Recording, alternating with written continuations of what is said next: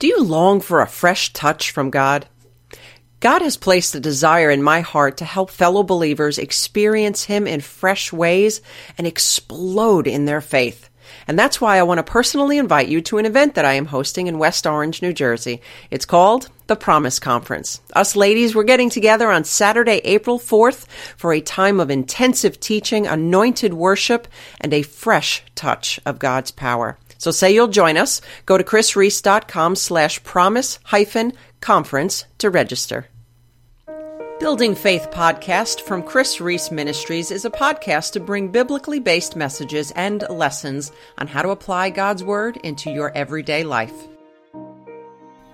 Well, hey, my friend, welcome back to the Building Faith podcast. I am super excited to be here with you today. I am your host, Kris Reece, and my heart is to help you to be renewed in your mind and grounded in truth. And we do that by applying God's Word to your everyday life. Why am I super excited today? Well, we are in episode 100. Woohoo! I am so excited to be here with you today to celebrate this milestone. And we are here today to talk about the four reasons that God is testing you. Look, if you've been a Christian longer than 10 minutes, you've likely experienced a time of testing it can feel torturous. And if you're anything like me, you assume that the devil is attacking you and you start rebuking everything under the sun. And on too many occasions, I exhausted myself trying to fight the enemy when actually I was fighting God. And there is a difference between testing, trials, and temptations. And if you're curious, jump on over to episode 99 where we talk about the difference between testing, trials, and temptations. But for today, I want to talk to you specifically about the four signs that God is testing you. Number one, to bring you to a new level. Exodus 13 17 reminds us about the journey that the Israelites took. So when Pharaoh finally let the people go, God did not lead them along the main road that runs through Philistine territory, even though it was the shortest route to the promised land. God said if the people are faced with a battle, they might change their minds and return to Egypt. So God led them in a roundabout way through the wilderness towards the Red Sea. Thus the Israelites left Egypt like an army ready for battle.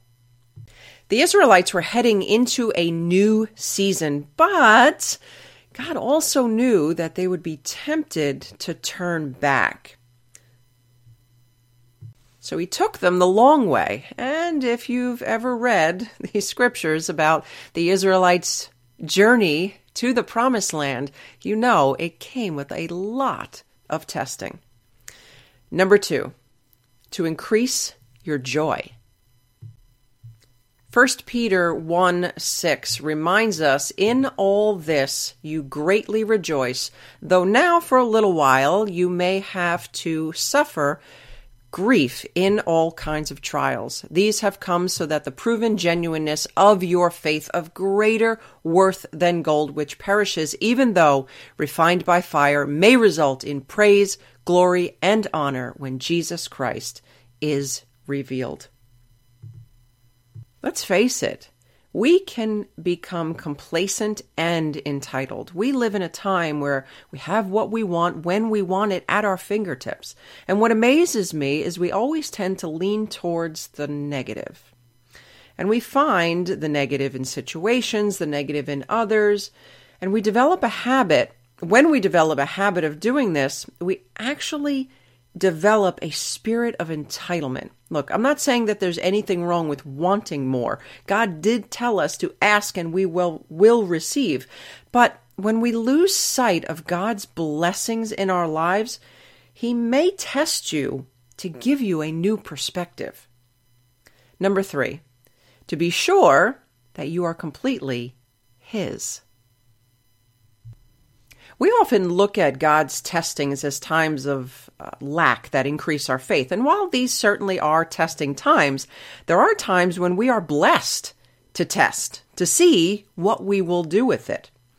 Luke 16:10 reminds us that whoever can be trusted with very little can also be trusted with much, and whoever is dishonest with very little will also be dishonest with much. Look, it is not God's desire to just strip things away. He does want to bless you. He wants to promote you, but he does strip us when the process is needed for his long-term purpose. And number four, to strengthen your faith. Oftentimes, we don't need faith in the harvest season. I don't need to have faith to pay my mortgage when there is plenty of money in the bank, but you'd better believe that I've been on my knees when there was more month than money. It is God's desire to take us from faith to faith and He will bring us through tests to test our faith, to refine us until we are shining the exact image of Jesus Christ. Well, my friend, that's all the time that we have for today. I hope that you've enjoyed our time as much as I have. If so, would you please consider subscribing and leaving a rating? I would greatly appreciate it.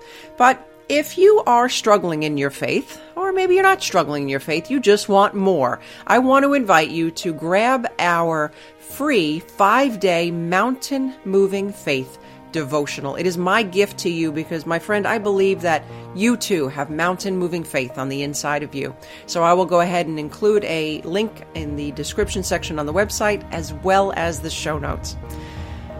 Well, my friend, until next time, remember, all things are possible with God. For more information from Kris Reece, visit krisreece.com forward slash podcast. That's K R I S R E E C E dot com forward slash podcast.